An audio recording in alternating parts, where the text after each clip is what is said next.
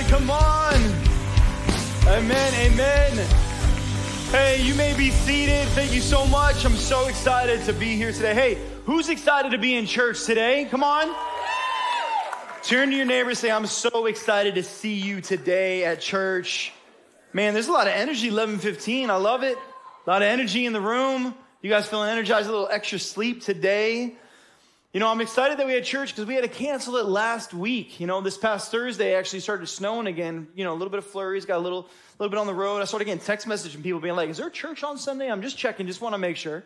And so I'm excited that we get to have church today. We get to be in person, online. We get to be a part of your household today. And and I was reminded by like a Facebook memory recently that how much I love Virginia. Okay, and here's the reason why. Before I moved to Virginia, I've been here for like six and a half years my wife and I, when I first started pastoring, when I was 20 years old, we actually pastored in Niagara Falls, New York. Okay, who's ever been in Niagara Falls?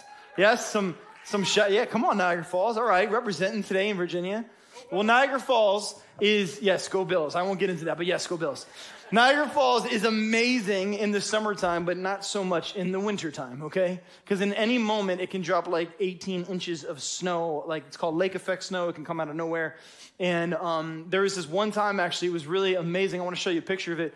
This Facebook memory just popped up on my, um, my Facebook account. And there was this one time that the falls actually froze over, okay? So, like, it only happened a couple times in a century. And so the falls froze over. And this is a picture of the falls frozen over. Actually, this is my wife right here. She's super excited to be there. You can tell right now. And we got a chance. They opened up this attraction called the Cave of the Winds, and you were able to like walk out. It was like a, a deck you could walk out to, but the deck was just full of ice. This is the American Falls. We were able to like walk to the foot of the falls, and it was just frozen over. But I got to tell you, I'm so excited that God has called me to Virginia, and, and, and that He's called me out of Niagara Falls because this was normal. And so I'm excited to be here. I'm glad we can have church. Thank you for being with us. In fact, we had an amazing 21 days of prayer yesterday, even though I know it snowed a little bit.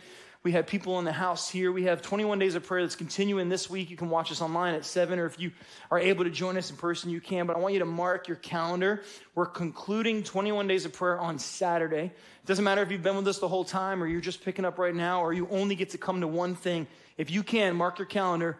This Saturday, 9 a.m., we're going to close it out. It's going to be an amazing time. Who's enjoyed 21 days of prayer? Come on in the room. If you've been able to watch us online, we've had a prayer team. I love our prayer team praying over all the prayer requests.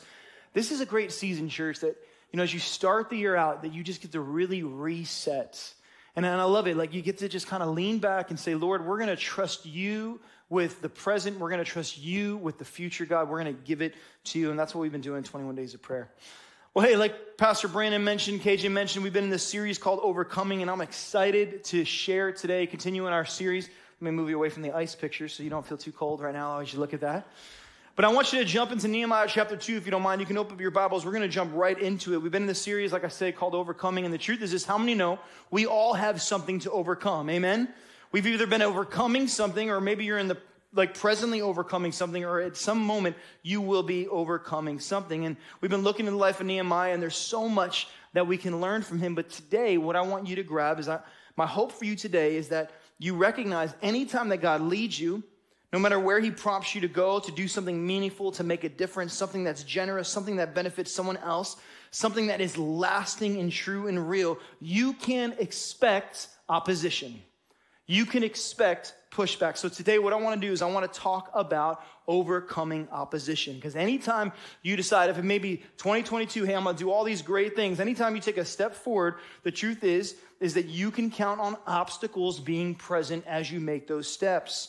You know, you can experience spiritual resistance when it, that can try to slow you down. And in fact, if you look through all the stories of the Bible, I mean, you just see this happening from, from Genesis all the way to Revelation. There's always these amazing characters who are ready to take steps forward, but then they are met with resistance. I mean, you think about Adam and Eve.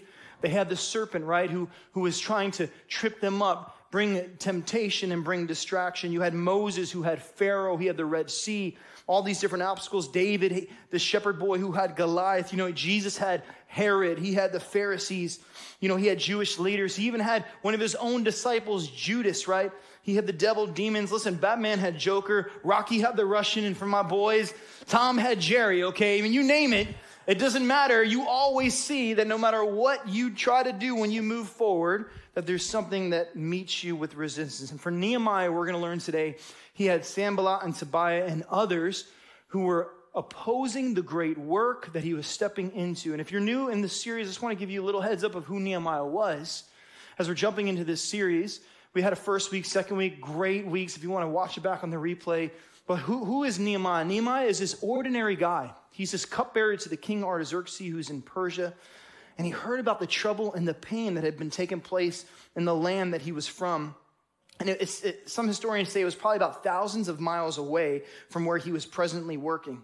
And he knew about his people who were in a horrible situation because their city had been destroyed by the Babylonians and because the walls have been broken down. And so here's what happened his heart is broken. We find him in Nehemiah chapter 2.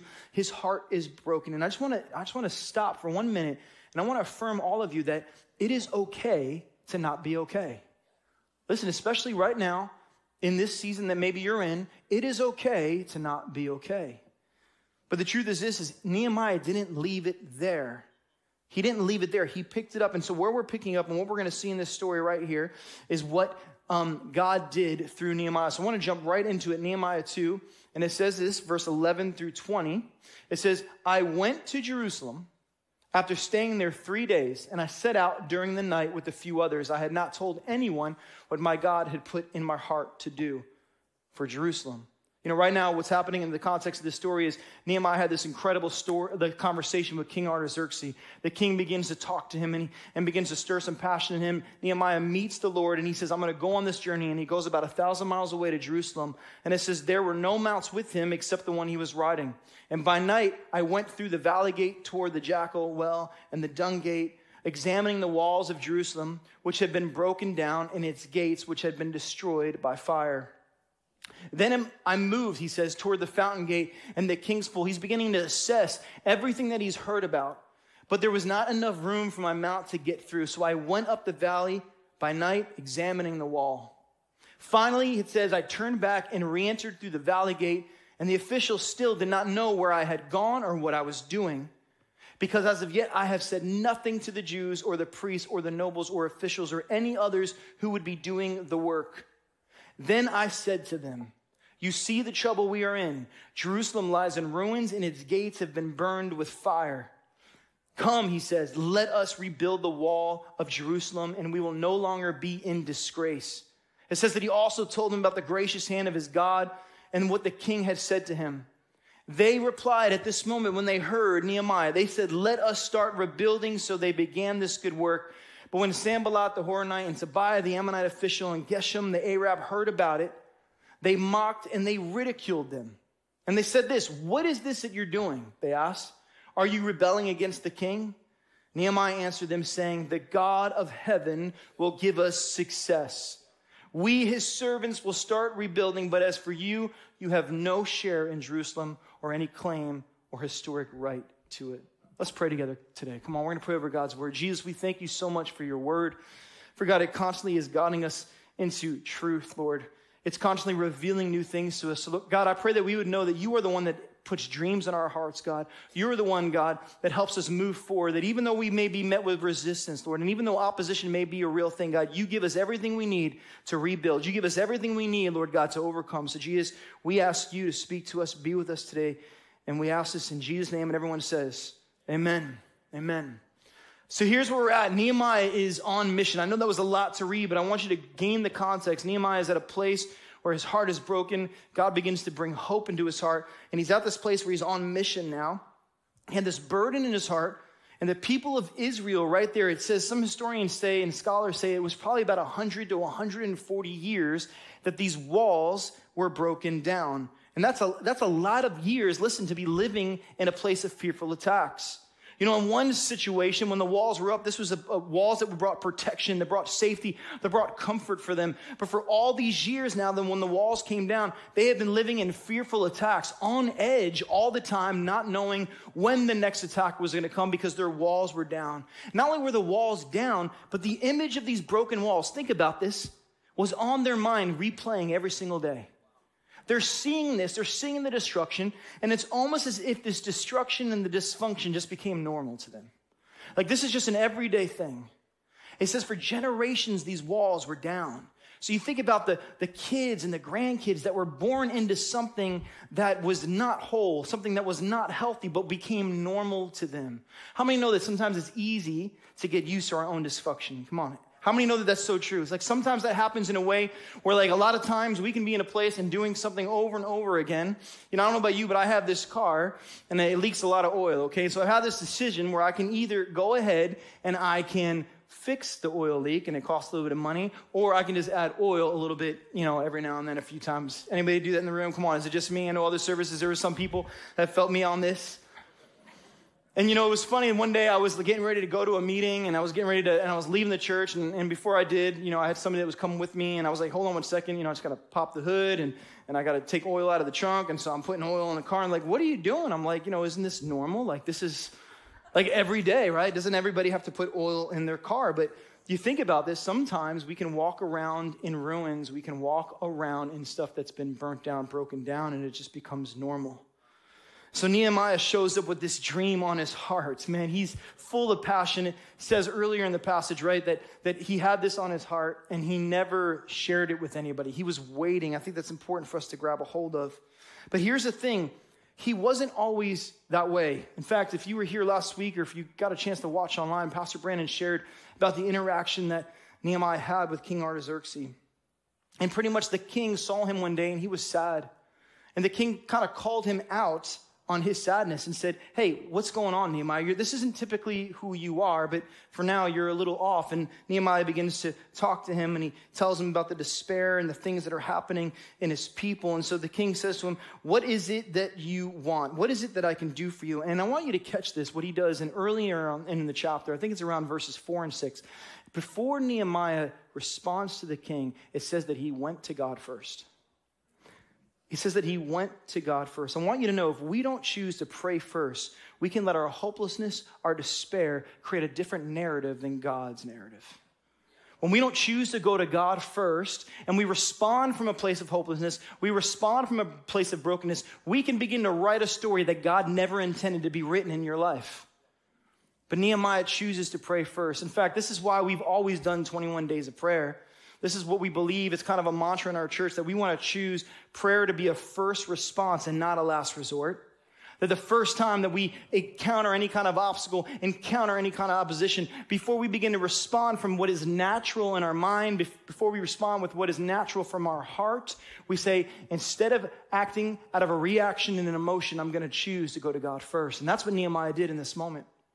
He goes to the Lord, and the Lord begins to put this dream on his heart. And Nehemiah, he's so full of faith. He's so full of vision. He brings this message of hope to a people that have been walking around these ruins.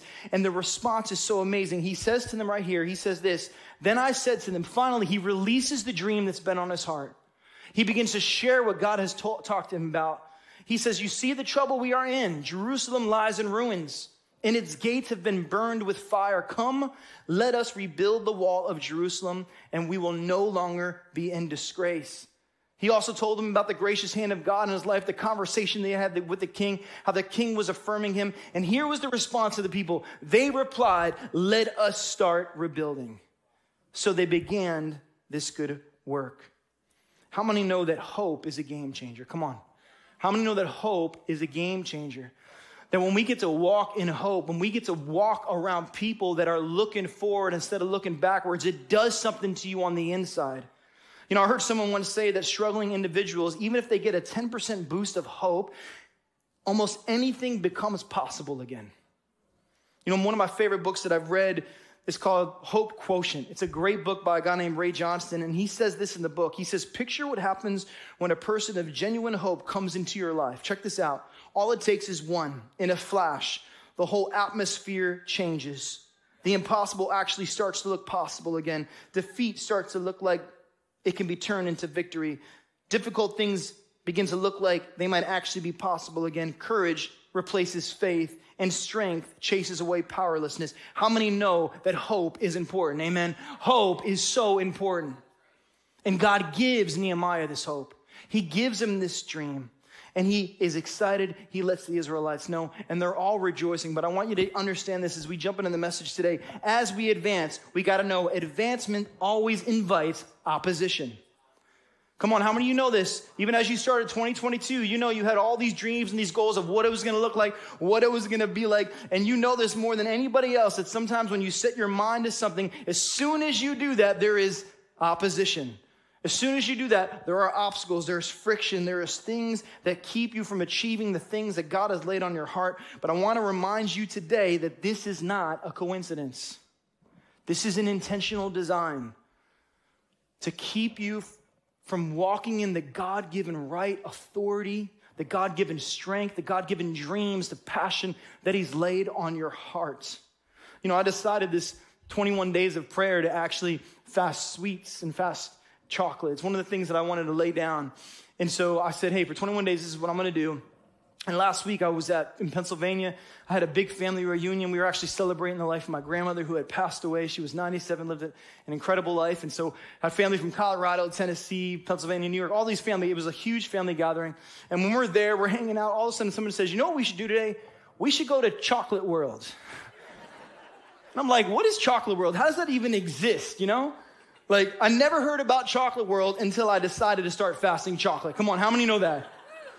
And you think about it in, in all that you do, all of this is not a coincidence. In fact, I love how First Peter says it. It says, Be sober minded, be watchful, for your adversary, the devil, prowls around like a roaring lion, seeking someone to devour. Man, if that's not a wake up call, if that's not a reality check, that every time you make a move forward, the enemy's listening and he's watching and he's waiting. In fact, I want to say it this way whenever God moves in your life, the enemy also moves in your life. Whenever you take a step of faith, the enemy's right there with you to try and slow you down and to bring you back.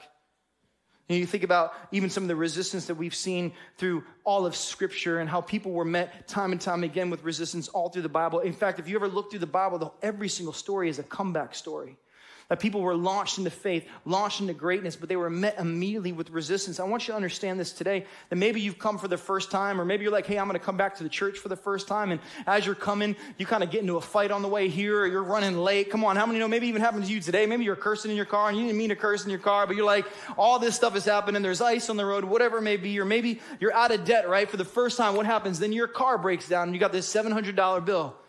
Or what about if you start serving in the kids' ministry, right? And then all of a sudden, your first day, this kid pukes Froot Loops up on your lap. You know what I mean?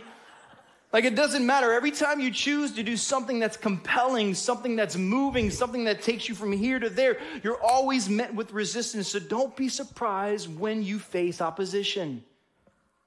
Because you need to understand this the devil doesn't bother those who are not a threat, he doesn't bother those who are not a threat. You know, the, one of the services earlier when I, when I was speaking this, somebody said something to me that I was like, man, I get it. It's true. They said, hey, I hear what you're saying. Sometimes I've chosen not to move forward because I knew resistance was going to hit me. I mean, it, it's a truth. It's a truth. It's a reality that we know that every time we take a step to try and honor God, there's like these mayday buttons that go off in hell, right? Like there's like these red flags that go off and they're like, hey, listen, so and so is getting ready to do this big thing. So we're going to come and we got to create friction in their life and if you're experiencing friction, opposition, you got to know this that God is doing a new thing in your life. I want you to hear that today. God is doing a new thing in your life when you experience that opposition, when you experience that friction. It's really a testimony that, that something is happening and trust is required, and we have to expect spiritual opposition. Because the moment that you stepped out, the moment that you decide to advance forward, you experience this. But here's what I want to help you understand today, because I know that could be a little daunting. It's this God is calling you to something greater than what you are in right now. He's calling you to step up, to serve, to maybe even tithe a little differently, to pray differently, to invite people to show love, not just to go to church, but actually to be the church, to reflect Jesus to people outside of these walls. And we're walking around some walls right now in our own lives where people are in need of an effusion of hope right now. How many believe that? And they know that today, more than ever, people are in need of the hope that we have and that we receive in Jesus Christ. The ref- the reaffirming inside of our lives, the reaffirming of the revelations that God is speaking to us. And I want you to hear this today because even if you have some hesitancy, like the one person I talked to, I want you to check this out. The reward is worth all of the resistance. The reward is worth all the resistance. There's nothing greater on this earth than walking directly in the will of God. It's exciting. It's risk taking. It's nerve wracking. It's living in a place where you're like, I cannot rely on myself anymore and my own abilities. I have to only rely on what God has. And I want you to know it is a great adventure. And I believe with all my heart that it's important for us to recognize and know that we only get one shot at this life. We get one chance to rely fully on God, to surrender to Him the things that maybe have become comfortable, the things that have maybe become dysfunctional in our life that we've gotten used to. And even though we know that we may face friction, we may face temptation, we may face opposition, we lay it before Him because the reward is so worth all of the resistance. And so here's Nehemiah. He's excited. He begins to speak this to the people. The people say, Come on, let's rebuild. And the next thing I want us to understand, because I think it's so important for us to know, is that we cannot be moved by praise or by criticism. Because as soon as you step forward, you're going to get hit with one of those. And because both of those things will come, you got to understand one of them can get into your head, and the other one can actually get into your heart. You know, the opposers actually begin to say to him right now, but when Sanballat the Horonite, Tobiah the Ammonite official, Geshem the Arab, they heard about what Nehemiah was doing. It says that they begin to mock and ridicule them. They say, What is this that you're doing? They asked, Are you rebelling against the king? You know, Nehemiah shares what God has put on his heart. People begin to get excited, and then what happens immediately? Man, there's negativity that comes their way. I want you to know there's always someone who has something to say. How many know that? There's always someone, there's some hater out there, there's someone that wants to cast shade, there's someone that wants to get in your business and tell you how it's not gonna work out the way that you think it's gonna work out. And a lot of times this criticism is so easy to get inside of our heart. In fact, I believe that if we're honest, the negativity of our life can sometimes be the loudest noise in our ears. And I think it's so interesting what the naysayers are actually beginning to say here. It's almost as if they're, they're attacking Nehemiah's credibility, his integrity. They're attacking something that's already been confirmed when they say, Are you rebelling against the king? Think about this. If you back up a second, who actually gave him permission to rebuild the walls? Who actually resourced him and gave him everything that he needed to rebuild the walls? I want you to see this today that when the work goes down, opposition begins to go up. And sometimes that opposition can come in forms of doubt in forms of words, in forms of accusations. You know, I think it's important for us to capture this just from the Bible, but I think one person's story that is so important for us to capture this understanding from is the life of Jesus. You know, Matthew chapter 3, one of the most amazing moments in Jesus' life before he started his ministry. So, before he actually gathered the disciples, before he began the work of the Lord, it says that he was getting baptized by John the Baptist. And then there's this incredible moment that as Jesus goes down and he's baptized, when he comes back up, it's the first time Jesus hears the audible voice of the Lord. And, and the Lord says, This is my son, whom I love and whom I'm well pleased in. It's this amazing moment. But literally, just a few verses later, as Jesus goes into the desert and as he experiences temptation, the enemy comes in and says to him, If you're really the Son of God, I want us to understand that a lot of times what the enemy wants to do is he wants to come in and he wants us to question the dreams, the hopes, the visions, the things that God has put in our heart. He doesn't just come and doesn't just, just smash us and destroy us. He begins to say, well, did the, did the Lord really say? Are you really the one who's supposed to do this? Are you really supposed to make that advancement in your life, to make that change in your life? You think about Adam and Eve, and even in the beginning of the Bible, we see this where the serpent comes in. The Lord tells Adam and Eve where they shouldn't eat from, where they should eat from, the tree, the, the tree they shouldn't from. And then the enemy comes in, he says, Did the Lord really say that you shouldn't eat from this tree? You know, the enemy's game plan is to steal, to kill, and destroy. We have to be sober minded we have to be on alert. We have to recognize and know that the, the promises that God has placed in you, the promises that we see in Scripture time and time again, the hopes, the dreams, the visions that He's placed in your heart, the enemy is aware of those things. In fact, he probably knows the Word of God better than some of us know the Word of God. He might even have more faith in what God can do than maybe some of us have more faith in what God can do. This is why he is on alert. He recognizes and knows if he can get into people's heads, he can keep them from moving forward into the things that God has for them. You know, I also think too that praise is something that can be a distraction for us. And I know it could be interesting to say it like that. I know it can be weird to say this, but I want you to hear this encouragement is not a bad thing. But when you start to let praise or encouragement get into your head so much, when you begin to rely on it, when you begin to look for it, when you look for the affirmation of what other people say or how much they believe in what you're doing more than what God is saying to you, what happens is, is you begin to say, you know what? I can do this on my own.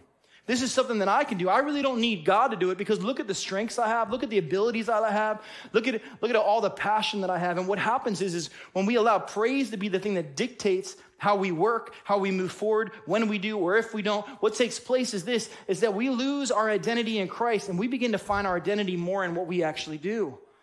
And this is such a dangerous place for us to be in. And this is how the enemy works. He doesn't just bring criticism. Sometimes he'll even bring praise into your life so that it puffs your head up so much and what takes place here is that you begin to think that you don't need God anymore, that I can actually do this on my own. So not only does praise get into your head, criticism gets into your heart. And I believe this promise in Proverbs is so important for us to understand, and it's this today. Proverbs 4:23 says, "You got to guard your heart, for above all else, it determines the course of your life." It's so important for us to guard our heart. You know, I love in the beginning of the passage, you, you learn and you read that Nehemiah got this word from the Lord, right? But it says, right, he didn't tell anybody about it. You know, he got this word from God and he didn't start shouting it from the rooftops, posted it on Facebook, right? Going to social media immediately, right? He got this word from the Lord and he let it sit. And I think he let it sit because he knew, man, this is a God sized dream. And I got to really just make sure this is from the Lord. And I got to make sure that this is something that he is wanting me to do. And so in that waiting, God was building confidence inside Nehemiah. He was building trust. And then what does Nehemiah do? The first thing he does is he lets that dream be known to someone he really trusts, somebody who actually can do something about it. I want you to know a lot of times you can have dreams and passions on your heart of what the future is going to look like. You can have some great desires of what 2022 is going to look like, and you can share it to the wrong people at the wrong time. And you expose yourself immediately to the attacks of the enemy. And as soon as those attacks come in, you say, you know what? Did God really say? Am I really a Christian? Am I, you know what? All these changes I want to make, all these things I want to do differently, the truth is this they're, they're, they're calling me out. That's right. My past doesn't look that way.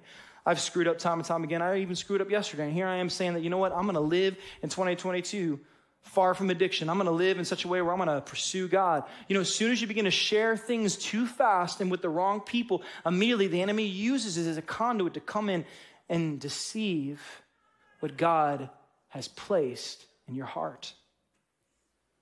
The question is today is this like, who are you listening to? Are you looking for praise? Are you looking for that affirmation, that next, like, attaboy? That next, man, you did great. Man, you're amazing. Are you listening to people that are just constantly criticizing you, tearing you down? Or are you, before you respond, getting before the Lord and saying, God, what is it that you would say about this? How are you leading me today? What have you put on my heart? What is the God sized dream that I'm missing because I'm so focused on what the things of other people are saying to me? I think it's important for us, like Nehemiah, to really have this constant strength inside of us because I think this is so true. The external opposition in our lives will only be as loud as our internal insecurities allow them to be. And I want to say that again because I think it's important to grasp this. The oppositions of our life are going to come. So the external oppositions will only be as loud as my internal insecurities actually allow them to be. So getting yourself around people that are going to speak hope into you, getting yourself around people that are going to in, in, encourage you, build you up, people that are going to say, hey, look, I know you have this big God-sized dream. Here's how I want to resource you. Here's how I want to help you. Here's how I want to keep you accountable to it. It's huge. And Nehemiah was someone who walked with his head held high in face of opposition because he had an inner strength that wasn't rooted in what people had said, but in what God was speaking to him. And the question I have for us is what is God speaking to you today, in this moment, in this season, that the enemy is trying to silence with opposition? What are the hopes, the dreams that he's placed inside of you?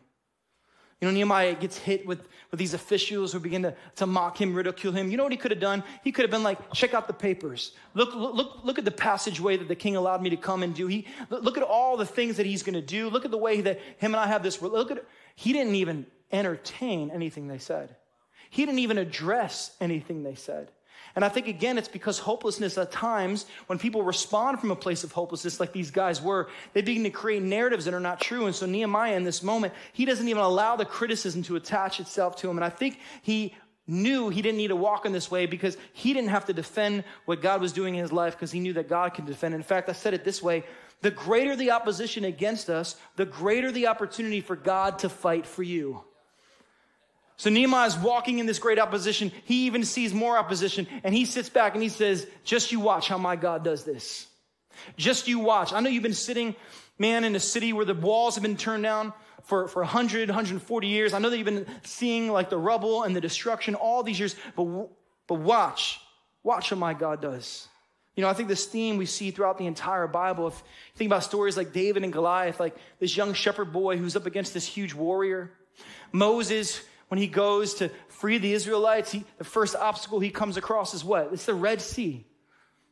You know, I mean, if it's Gideon, he had all these thousands and pound thousands of soldiers, and God's like, You got too many. And he scales them back to like 300. Listen, it doesn't matter the story. I want you to know that this, this principle is so true in our life that the greater the opposition you face is the greater opportunity for God to fight for you. We can't run from opposition. We have to run to it. Because if we run away from it, we may miss out on the miraculous things that God wants to advance in our life. You know, Nehemiah answered them this way with such great gusto and such great faith. He doesn't allow anything they say to attach to him. And he says this to them The God of heaven will give us success. We, his servants, will start rebuilding. But as for you, you have no share in Jerusalem or any claim or historic right to it. I want us to know that what we may see as ruined, God sees as rebuildable. You know, what we see as destroyed, God sees as an ability to bring forth life. What we see as an obstacle, God sees as an opportunity to increase faith, to increase hope, to increase trust in Him. This is why you have to constantly be reminding yourself of the faithfulness of God, of the miraculous things of God. This is why you need to understand and recognize that you are a walking miracle. Like in this room right now, you need to walk, you need to recognize that today you are a walking miracle. You're in this room, you're breathing, you're alive, and that today God is saying to you that He's just beginning a work that's brand new in your life. And this is hope that He's been infusing into our story since the dawn of time. But I'll tell you this because we're human, we have to constantly remind ourselves of the faithfulness of God. I mean, even in this moment, think about and recall the places that God has brought you to, the ways that He's been faithful in your life. You know, David does this in Psalms 103. He says, he tells himself, I got to bless the Lord, oh my soul, and all that's within me, bless his holy name. And he says this, I don't want to forget not his benefits, who forgave my sins, who healed me of my diseases, who redeemed my life from the pit and crowns me with love and compassion, who satisfies the desires with good things so that my youth would be renewed like eagles. We've got to remind ourselves constantly of what God has done in order for us to really grab a hold of what he's about to do. And it's so vital that we do this. It's so vital that we grab a hold of it because I'll tell you right now, church, we are living in a time where hopelessness is running rampant, where despair. I mean, you look around and you can see symbols of destruction all the time. I mean, this is super like applicable and relevant to the season that we're living in right now because even though we've been in this place for a few years, like people have gotten even a little bit used to it. And you know, it, it happened like that for the Israelites. They always recognized it, they always saw, but it wasn't until Nehemiah came and he began to say, Let's rebuild the walls. And reminded them, like we're reminding ourselves today, that the battle belongs to the Lord, that our God is with us, that our God is for us, that He'll never leave us, that He'll never forsake us. Come on, how many know that greater is He that is in me than He that is in the world? That the same power that raised Christ from the dead actually lives inside of me. We get to walk with this understanding that we can do all things through God who actually equips us and gives us the strength to do those things. We have to recognize and know and remind ourselves on the day to day basis that if God is for us, who can be against us? We have to know that in this world, although weapons may be formed against us, they're not going to prosper. These are the truth of God's word that the enemy desires so much to steal, to kill, and to destroy, and to rob from us. This is what he's doing.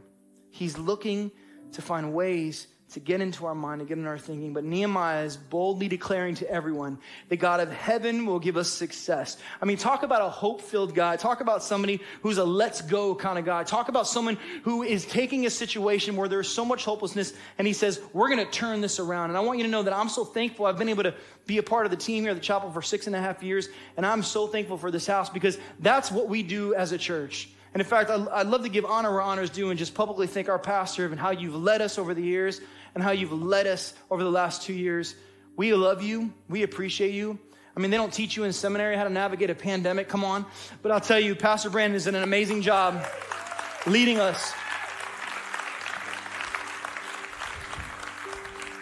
You know, there'd be days that we walk into staff meeting, our team, and, and we don't know if we're going to be open, if we're going to be closed, or what we're going to do, or how we're going to do it. And Pastor Brandon and Katie are just there, and they're like, here's what we're going to do, and here's how we're going to get there. You know, there's something about living around people who have this, this hopefulness. They have this tone of faith that just begins to encourage where we're going and what we're about to do. And I want you to know, church, I also want to thank you as a church, online, in person, that you're a church that also has a hopefulness to you. You're a church that also shows up. You're a church that's also saying, ready to rebuild, let's go, let's do this. You know, in fact, I was thinking about, as I was writing this sermon five years ago, some of you may remember this, but Five years ago, we had started 21 days of prayer. We were doing like a combination of it being online, maybe sometimes in person, getting our rhythm down. And it was a cold January five years ago. And I got a phone call from one of our building guys, Mr. D, actually in the morning at 4 a.m. He called me at 4 a.m., then he called me at 4.15, then he called me at 4.30, and I'm like, something happened or someone died. You know, whenever you get a phone call early, early in the morning, you know, something's wrong, something's going down. And he, I pick up the phone and he's like, 911, you got to get here. The building is flooding. What had happened was it was so cold for a few weeks. It was like in, in the single or teen digits. And one of our sprinkler pipes froze, okay? It's not just a water pipe, but a sprinkler pipe. And the, the PSI, the pressure of the water, when it, when it started to warm up, it burst. And then all of a sudden, the whole entire fireplace room was filled with water. All the classrooms were filled with water. It was a Monday. I can still remember. We had 21 days of prayer. We were about to go live after we got here and we turned the water off in about like 10 minutes. And I remember Pastor Brandon going live on Facebook Live. He was sitting in the fireplace room. I could still see where he was at. And he's sitting at this table and he's got his computer all set up. He's ready to go live on Facebook and he's sitting in, his feet are like in four inches of water, okay? I could just I could just picture it right now. And he gets on that Facebook Live and he preaches the greatest devotional and the greatest message that I've ever heard before. And the truth I learned from that moment is this is the chaos that's happening around you doesn't have to happen inside of you. I want you to know that you're part of a church that's excited to surge forward. You're part of a church right now that is ready to launch small groups. You're part of a church that recognizes right now that more than ever, our community and our families need the hope, the gospel transforming message of Jesus Christ. And in fact, I want you to understand this too no matter what God puts before you, whatever God brought you to, let me tell you this He's going to bring you through. And whatever God has brought you to, here's the promise, here's the truth. He's going to bring you through. This is what he does. The walls have been torn down in Jerusalem all these years, 100, 140 years. All these years, these walls have been torn down. These people have been living in despair. But you know how long it took them to rebuild the walls? 52 days. 52 days. You know, when we got that phone call and we came here and there was water everywhere, we immediately called a mitigation company and we were like, hey, we need you to come out. And they're like, listen, this is happening everywhere. Water pipes are, are breaking and places are flooding. We won't be able to help you rebuild for another three to six months, they said. We're going to need you to relocate. And I remember our team, Pastor Brandon, being like, we're not going to relocate. And immediately we got on the phone and we went on Facebook and we started putting out messages. And you know what? Within a matter of hours, people from this church showed up and they gutted out the drywall. They took all the water out. We threw fans on everything. And in a matter of two days, we began to dry out the building completely. We did moisture checks to make sure it was all dried out. And then a few days later, we started to actually put the drywall back, begin to do the mudding and taping and painting. And how many know that we were actually in church, back in church the following Sunday? Come on. And I want you to know this is a testimony of what it's like to be a part of a community of faith that's ready to move forward. That even though obstacles are going to come, we recognize and we know that anytime you want to advance, it's inevitable that there's going to be opposition. And today, what I'd like to do is I love to close a little differently. I love to close in such a way where we're actually declaring things together because I truly believe that there's some things that we're walking around in our own lives right now that we have been walking around for a very long time. And the Lord says today that the God of heaven, in fact, this is what Nehemiah says to his people. He says, the God of heaven will give us success. How many know that today, that the God of heaven will give us success? Would you stand with me in just this moment?